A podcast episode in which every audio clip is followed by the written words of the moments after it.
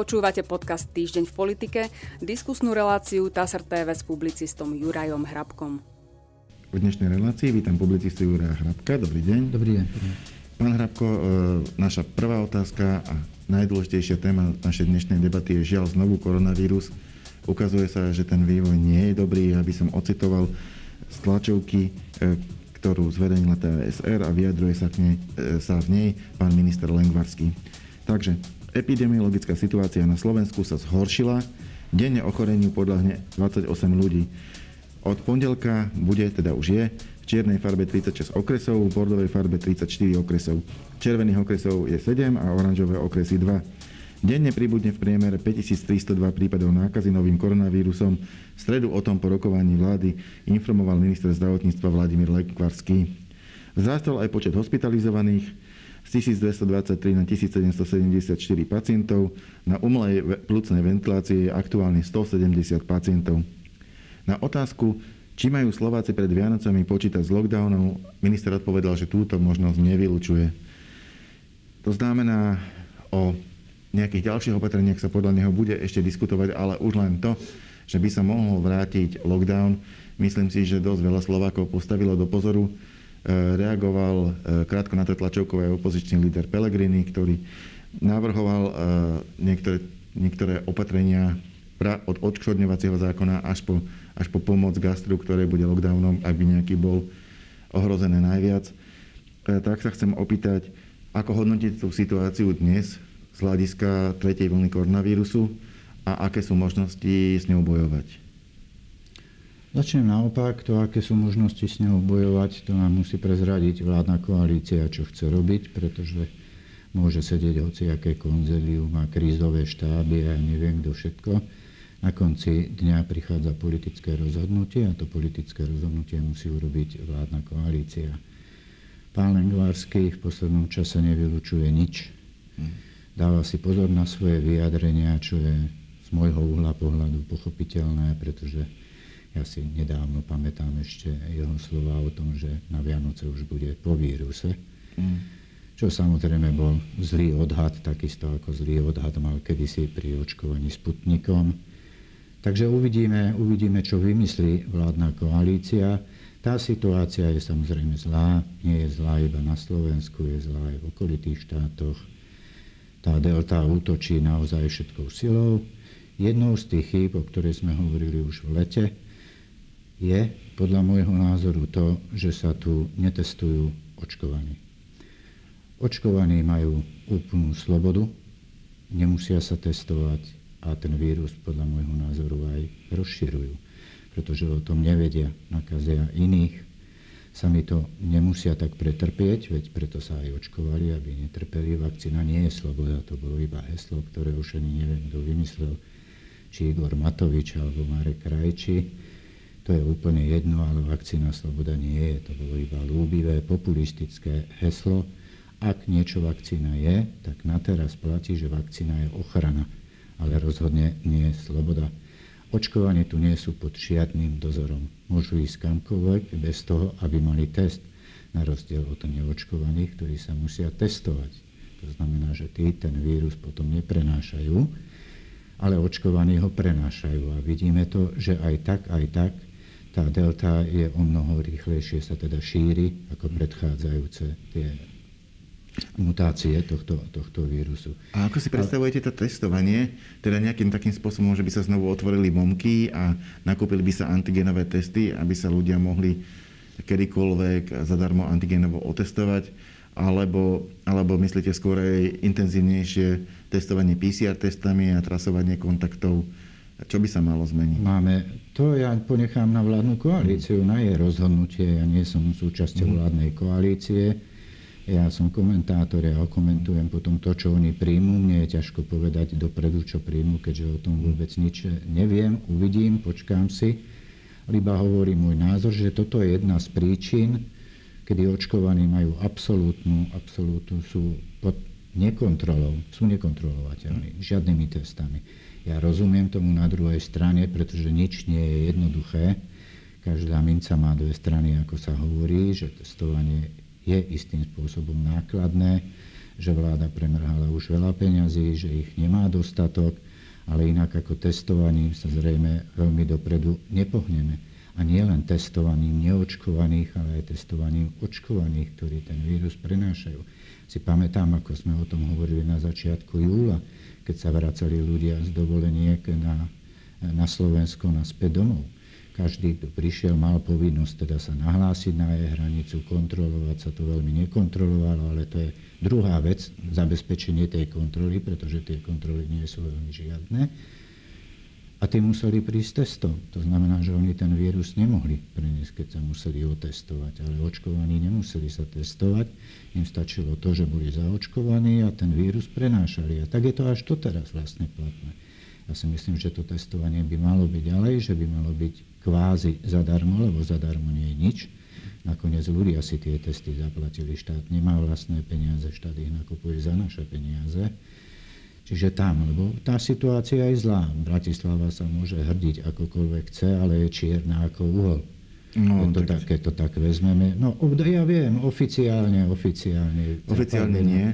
Oficiálne je zafarbená na červeno, ale neoficiálne podľa všetkých dát je naozaj čierna ako uhol. To, že má o 2 stupne lepšiu farbu, povedané v úvodzovkách, je iba vďaka tomu, že je viacej očkovaný. Že to je, sa berie ako bonus. Ale, ale takéto malovanie vládnou koalíciou ten vírus nezastaví. Naopak, popchne ho ešte iba ďalej, pretože každý si myslí, že Bratislava je červená, super, môžem tam ísť, môžem si robiť, čo chcem, lebo však je červená. Ale tak toto neplatí. Takéto finty vládne finty na vírus jednoducho neplatia. Poďme k ďalším témam. E, minister financí a zároveň líder najsilnejšej strany tejto vládnej koalície Igor Matovič sa viedril v tom zmysle, že reformy sa zasekli. A fakt je, že e, v tom parlamente sa zatiaľ nepodarilo z tých troch veľkých reforiem schváliť žiadnu. V tejto chvíli, keď nahrávame túto reláciu, ešte nevieme, E, ako to definitívne dopadne s reformou národných parkov, ale v čase, keď pôjde relácia von, už, už, už to teda diváci vedieť budú. V každom prípade rúžovo to nevyzerá ani s jednou. E, ja tu mám poznamenané, že pani Remišová ešte stále e, nesúhlasí s tou formou súdnej mapy, ktorú, ktorú pani ministerka Kolíková, jej bývalá nominantka, prináša. Za týchto okolností ani tá matematická tesná väčšina, ktorú by mohla mať koalícia bez sme rodiny, už nie je k dispozícii. A čo sa týka zdravotníckej reformy, tamto tiež nevyzerá veľmi ružovo. E, je to dočasný stav, je to stav nedohody vo vládnej koalícii, ktorý spôsobuje, že tie reformy stoja. Takýto stav by sa dal prekonať dohodou vo vládnej koalícii, alebo majú možno aj nejaké väčšie problémy majú väčšie problémy. Máte pravdu, že dohodou by sa to dalo prekonať, ale musíte mať subjekty alebo ľudí, ktorí sa chcú dohodnúť. A ja nevidím ochotu dohodnúť sa ani na jednej, ani na druhej, ani na tretej, ani na štvrtej strane v rámci vládnej, vládnej koalície. Pretože keby tá ochota existovala, už by sme to možno mali za sebou. Teraz nehovorím o kvalite tých tzv. E, reforiem. Hlavne teda, čo sa týka tzv. reformy súdnictva to nie je žiadna reforma, to je tretí pokus. Malo by platiť trikrát a dosť a keď treba niečo zreformovať, tak je to skôr ministerka spravodlivosti, ktorá, ak si spomíname na prvú reformu, na druhú reformu a teraz tretiu reformu, tak je to stále jeden, jeden veľký myšmaš. Vládna koalícia je rozbitá na cimpr campr, ľudovo povedané, teda s prepáčením za ten výraz. To nám ukazujú aj posledné dni. Nie je predsa politicky, politicky normálne, aby parlament odvolával ministra vlády, aby v ňom sa zasekávali reformy a na druhom konci krajiny sa premiér bicykloval. Takto sa politika robiť nedá. Ten premiér má zodpovednosť. Nemôže on byť na východe, keď sa dejú veci rázneho politického charakteru v Bratislave. Ale to nemyslím si, že by zrovna odvolávanie ministra to je už úplný folklór, naozaj opozícia k nemu pristupuje, no, priam by som povedal, s ocelovou pravidelnosťou na každej schôdzi parlamentu jedného, dvoch e, návrhnú, respektíve vždy, keď zasadá parlament, e, vyžiadajú si mimoriadnú schôdzu k odvolávaniu niektorého člena vlády. Nie je to až taká mimoriadná udalosť, aby musel pán premiér zaskočiť z bicykla a bežať do Bratislavy. A, a to, čo robí zase, to nie je športová aktivita, ale to je propagácia, propagácia práve tých reforiem, ktoré sú zaseknuté. Veď vyrazil do regiónov, opravte ma, ale naozaj preto, aby tam priniesol aj stanovisko vlády a aj postoj vlády k tomu, prečo sú potrebné. Rozumiem tomu, čo, čo hovoríte a samozrejme môžeme dopredu povedať, že pán minister Krajňák odvolaný nebude že mu nebude vyslovená nedôvera, ako pred časom minulý týždeň, alebo kedy to bolo nedávno, e, skončilo odvolávanie Richarda Sulíka. To všetci vieme vopred, že minister odvolaný nebude, ale ja tu hovorím aj o politickej kultúre. Ak odvoláva parlament môjho člena vlády alebo člena mojej vlády, tak tá politická kultúra verí, aby ten premiér bol aspoň na začiatku prítomný, aby sa ho verbálne zastal aj na pôde toho parlamentu, veď parlament nie je holubník. Vyzerá to tak, ja tomu rozumiem, že aj ľudia si myslia, že parlament je obyčajný holubník, že tam všetko ide tak, ako, tak, ako vidia vlastne, ako im to médiá aj prinášajú ale mala by tu existovať aj základná politická kultúra. A základná politická kultúra a politická abeceda hovorí o tom, že keď je odvolávaný člen vlády a premiér o tom vie, že bude odvolávaný, má sa zúčastniť na tej schôdzi. Tak to vyžaduje koniec koncov aj, aj rokovací poriadok, ale teraz nechcem, nechcem ísť do toho. Hovorím iba, že je to politická kultúra. A toto je iba také, tak, taká bokovka, ľudovo povedané. No ja by som... Ide skôr v parlamente o priechodnosť tých reforiem. Áno. Preto by som, preto by som čakal, keď už tak, áno, keď už tak by som čakal, že, že a to je podľa mňa kľúčové, že bude intenzívne rokovať. Že jednoducho sa, sa inak je pravda, že sa zastal tých reform, že sa im snaží pomôcť, že, že ich propaguje, že ich, sa ich snaží argumentačne nejako podporiť, ale možno, že by bolo treba, aby naozaj e, na úrade vlády rokoval, rokoval prípadne so všetkými aktérmi, ktorí v parlamente sú, teda ak im nestačia koaliční poslanci, aby jednoducho skúšal získať poslancov. Lebo zdá sa mi, ako keby ten parlament úplne vypustili. Že tam už teda nech sa deje, čo sa deje. Áno, ale parlament je ten kľúčový pri týchto reformách, pretože tie reformy budú, nebudú, alebo v akej podobe budú, nezáleží od vlády, ale záleží od parlamentu. Rozumiem tomu, že vláda podceňuje parlament, že ho má ako slúžku že si myslí, že to, čo schválime my na koaličnej rade, my vo vláde, tak povinnosťou parlamentu je to schváliť, pretože všetci sú jedna v úvodzovkách povedané banda koaličná, hej, že všetci by mali ťahať za jeden povraz lenže samo sa to neurobi. Tam je naozaj kľúčová úloha premiéra, aby zabezpečil podporu pre tie reformy, ktoré tak vehementne vládna koalícia avizovala, urgovala a načrtla a premiér to nerobí. Hovorili sme to už dávno, že jeho povinnosťou, povedané v úvodzovkách, samozrejme politickou povinnosťou, je tak, ako aj vy hovoríte, rokovať, rokovať a nachádzať podporu poslancov pre tieto reformy. A to premiér nerobí.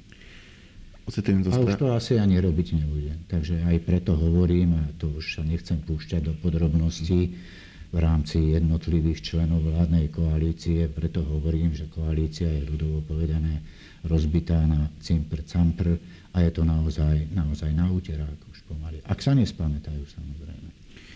Ocitujem zo správy TSR z 2. novembra. Členovia výboru Národnej rady pre obranu a bezpečnosť nebudú v útorok rokovať o medializovaných policajných nahrávkach. Je to ten útorok, ktorý už bol. Minister vnútra Roman Mikulec sa totiž z výboru ospravedlnil zo zdravotných dôvodov. Zásadnutie sa presúva na neurčito zatiaľ ešte nebolo. E, na toto rokovanie bol okrem Mikulca pozvaný aj policajný prezident Štefan Hamran. Okrem využitia odposluchov v káze očistec mali členovia výboru hovoriť aj o vyšetrení na poligrafe vyšetrovateľky úradu inšpektorej služby Diany Santusovej. A k tomu ešte background krátky. Vo viacerých médiách boli minulý týždeň zverejnené videá a ich prepisy, ktoré zobrazujú, ako sa na chate, bola to polovnícka chata, stretávali šéf Smeru Robert Fico, obhajca obvineného policajného ex-prezidenta Tibora G. Marek Para, bývalý minister vnútra Robert Kaliňák, podnikateľ Miroslav Böder a syn Tibora G. Medializovanie nahrávok prišlo potom, ako prokuratúra informovala, že dozrový prokurátor USP doplnil svoj návrh na predlo, predlženie väzby obvinených v rámci akcie Očistec o obrazovo-zvukové záznamy, uvádza TASR. Teda vznikli aspoň doteraz, e, podľa doterajších informácií, legálne obrazovo-zvukové záznamy z chaty, kde bolo podozrenie, že tam, že tam mohlo prebiehať nejaké pytliactvo, ale, ale namiesto pytliakov teda natočili obhajcov e, obvinených osôb v kauze očistec a opozičného politika, respektíve dvoch opozičných politikov. Tieto záznamy potom boli, e, boli použité a vsunuté do, do spisu, ktorý sa týka práve tejto kauzy očistec. Je z toho celkom veľká politická kauza.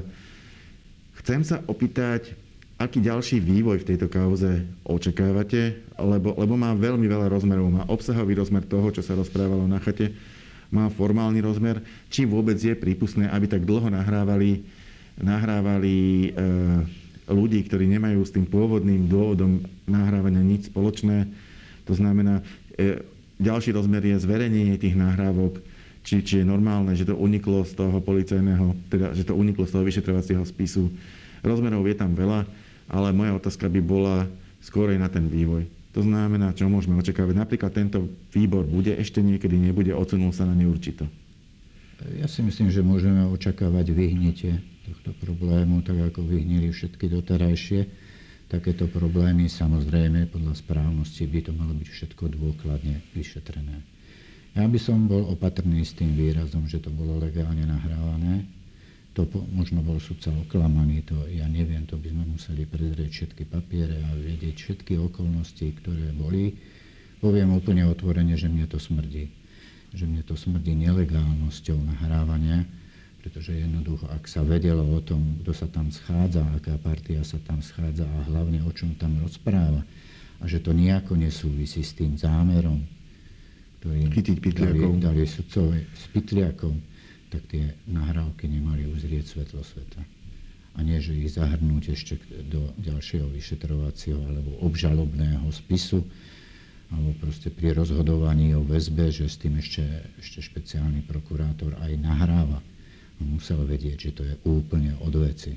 Toto by sa malo dôkladne vyšetriť, ale opakujem, tá prax je taká, že aj ja hovorím teda, že sa to dôkladne nevyšetrí, že sa to vyhnie, zostane potom veľmi zlá stopa. Veď si pamätáme, ako s tým prišli médiá, ako bombasticky Gorila 2, ja neviem čo. Nič také sa samozrejme nekoná, to sa nedá porovnávať. Naozaj to smrti a dá sa to interpretovať aj tak, ako to interpretuje Robert Fico.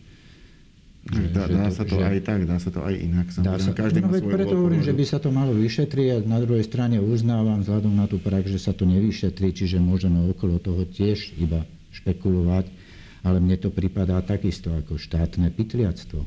Keď sa nahrávky takéto uzrú svetlo sveta, hoci by ho uzrieť nemali, pretože nejako nesúvisia s tou žiadosťou, ktorá bola predložená sudcovi, že tam ide o trestný čin vytriactva. To tak nebolo. Proste, proste je, to, je to celé zlé. Ak by sa toto potvrdilo, a preto hovorím, že to vyhnie, lebo ak by sa toto potvrdilo, tak to je úplne, ale, ale, že, ale že úplne zle. Ešte horšie ako návrat k mečiarizmu. Dobre, počkajme si na ten ďalší vývoj a poďme ešte k poslednej dnešnej téme. Týka sa tiež ministra vnútra Romana Mikulca, ale nie je to kauza.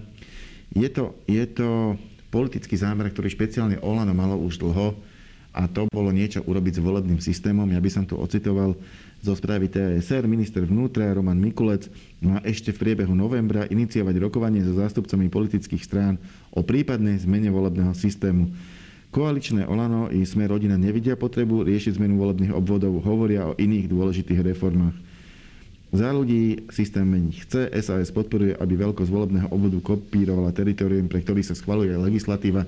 Je to trochu ako keby ťažko pochopiteľné, o čo v tomto ide, lebo rozprávajú na jednej strane o zmene volebného systému, ale zrejme reagujú na tú iniciatívu z MOSu, ale aj ďalších samozprávnych iniciatív, ktoré hovoria o rozšírení počtu volebných obvodov. Neviem, vy si to určite pamätáte, naši diváci možno nie, ale e, v časoch pred Vladimírom Mečiarom malo Slovensko myslím si, že štyri volebné obvody, to znamená východné Slovensko, stredné Slovensko, západné a Bratislavu. Mm. A a každý ten volebný obvod v parlamentných voľbách mal vlastnú kandidátnu listinu. To nutilo strany jednoducho mať svojich lídrov aj z východu, aj zo stredu, aj zo západu, aj z Bratislavy, aby mohli byť na, na vrchných miestach týchto kandidátov a ťahali im, ťahali im potom, potom ten, tie volebné výsledky. To sa zrušilo za Vladimíra Mičera, vytvoril sa len jeden volebný obvod. Špekulovalo sa vtedy, že to je hlavne preto, aby mohol byť na každom volebnom lístku HZDS ako číslo 1 Vladimír Mečiar. No a potom, potom vláda Vladimíra Mečiara padla, nová vláda prislúbila, že to zmení a odtedy ubehlo 20 rokov a už to tak zostalo. Zrejme to politickým stranám vyhovuje. Čiže na toto tlačia samozprávy, aby sa to vrátilo k systému viacerých volebných obvodov a, a teda E, Olano reaguje takto, myslím si, že celkom, aspoň ja som to úplne nepochopil, že či chcú teda uvažovať o zvýšení počtu volebných obvodov alebo o zmene volebného systému, čo by znamenalo, že by sa povedzme z pomerného zmenil na väčšinový alebo na zmiešaný, alebo čo vlastne chcú robiť. Ako ste si to vysvetlili vy? Ako podhodenie ďalšej témy netreba sa tomu venovať, pokiaľ nejaká komisia nevznikne a pokiaľ hlavne neprídu závery z tej komisie a dovtedy už vládna koalícia môže byť aj rozsypaná, takže to nie je podľa môjho názoru nejaká veľká téma, že to chcú urobiť, vieme aj z programového vyhlásenia. To, čo nevieme, je, ako to chcú urobiť. Váš postreh je výborný v tom, že sa naozaj treba rozlišovať medzi tým, alebo o tom, čo hovoríme a čo si predstavujeme. A tie predstavy má každý iný, čo je zmena volebného systému. Samozrejme, volebný systém, aj volebné obvody by si zaslúžili prekopať. Ako hovoríte správne, to dedictvo jedného volebného systému, to je dedictvo po Vladimírovi Mečiarovi. Jedného volebného obvodu. Jedne, jedného volebného obvodu je dedičstvo po Vladimírovi Mečiarovi, s ktorým bol každý nespokojný. Vrátane politických strán, ale časom politické strany prišli na to, že Vladimír Mečiar vlastne týmto urobil geniálnu vec pre nich samých nemusia mať ani strany, môžu tým stranám veliť. Máme všetko, teda v drvivej väčšine prípadov sú to strany jedného muža, pre ktorého je samozrejme výhodné, keď je na celoslovenskej kandidátke, pretože on ťahá tú kandidátku. A to je úplne jedno teraz, či to je Boris Kolár, či to je Richard Sulík, či to je Robert Fico, hoci kto, či to je Peter Pellegrini, hoci kto. Čiže ja si viem predstaviť samozrejme aj zmenu volebného systému, aj zmenu volebných obvodov. No ale uvidíme, s čím príde vládna koalícia, ak vôbec s niečím príde. Mali sme tu komisiu nedávno pre obnovenie dôvery v právny štát. Nikto si na ňu už ani len nespomenie, alebo teda málo kto. Výsledky sú žiadne, jedno veľké nič. Toto môže skončiť úplne. Je to podhodenie novej témy. Tá argumentácia niektorých koaličných strán, že tu máme reformy, no tak tá je už úplne smiešná, keď vidíme, v akom stave sa tie reformy respektíve ich schvalovanie nachádzajú. Netreba sa tomu veľmi venovať. Ja si počkám takisto na petíciu z MOSu, ktorú ohlasuje a na podporu tej petície ľuďmi, ale to nie je zmena volebného systému, ako aj vy hovoríte, to je iba zmena počtu volebných obvodov, ktorá sama o sebe takisto veľmi nemusí nič priniesť. Ja neviem, ako to má moc naformulované, ale jednoducho aj kedy si platilo, že boli štyri volebné obvody, ale napríklad v Košiciach mohol kandidovať Bratislavčan. Uh-huh. Čiže, čiže aj toto by nebolo až tak celkom správne vrátiť, vrátiť sa k tomu. Ten systém by mal byť naozaj postavený tak, ak som dobre rozumel teda z MOSu, že chcú väčšie zastúpenie v parlamente regiónov, aby tam nebolo samé, samé hlavné mesto, tak by mal byť naozaj urobený aj tak, že tam môže kandidovať na tej tom volebnom obvode, ak bude zriadený iba obyvateľ, ktorý tam má trvalé bydlisko. Tam sa treba zase vyhnúť tomu, čomu sme boli svetkami pri komunálnych voľbách. No, to som sa práve sa povedať. Usmievate, takže viete, o čom, o čom je reč. A reč je o tom prehlasovaní sa ľudí v čase volieb a potom zase odhlasovaní. Je to jedna veľká komplexná téma, aby som to uzatvoril podľa môjho názoru, urobiť dobrý volebný zákon, táto koalícia na to jednoducho nemá. Ďakujem pekne, to bola posledná otázka a posledná odpoveď našej dnešnej diskusie s publicistom Jurajom Hrabkom. Ďakujem za pozvanie. A my sa s pánom Hrabkom opäť stretneme na budúci týždeň. Dovidenia.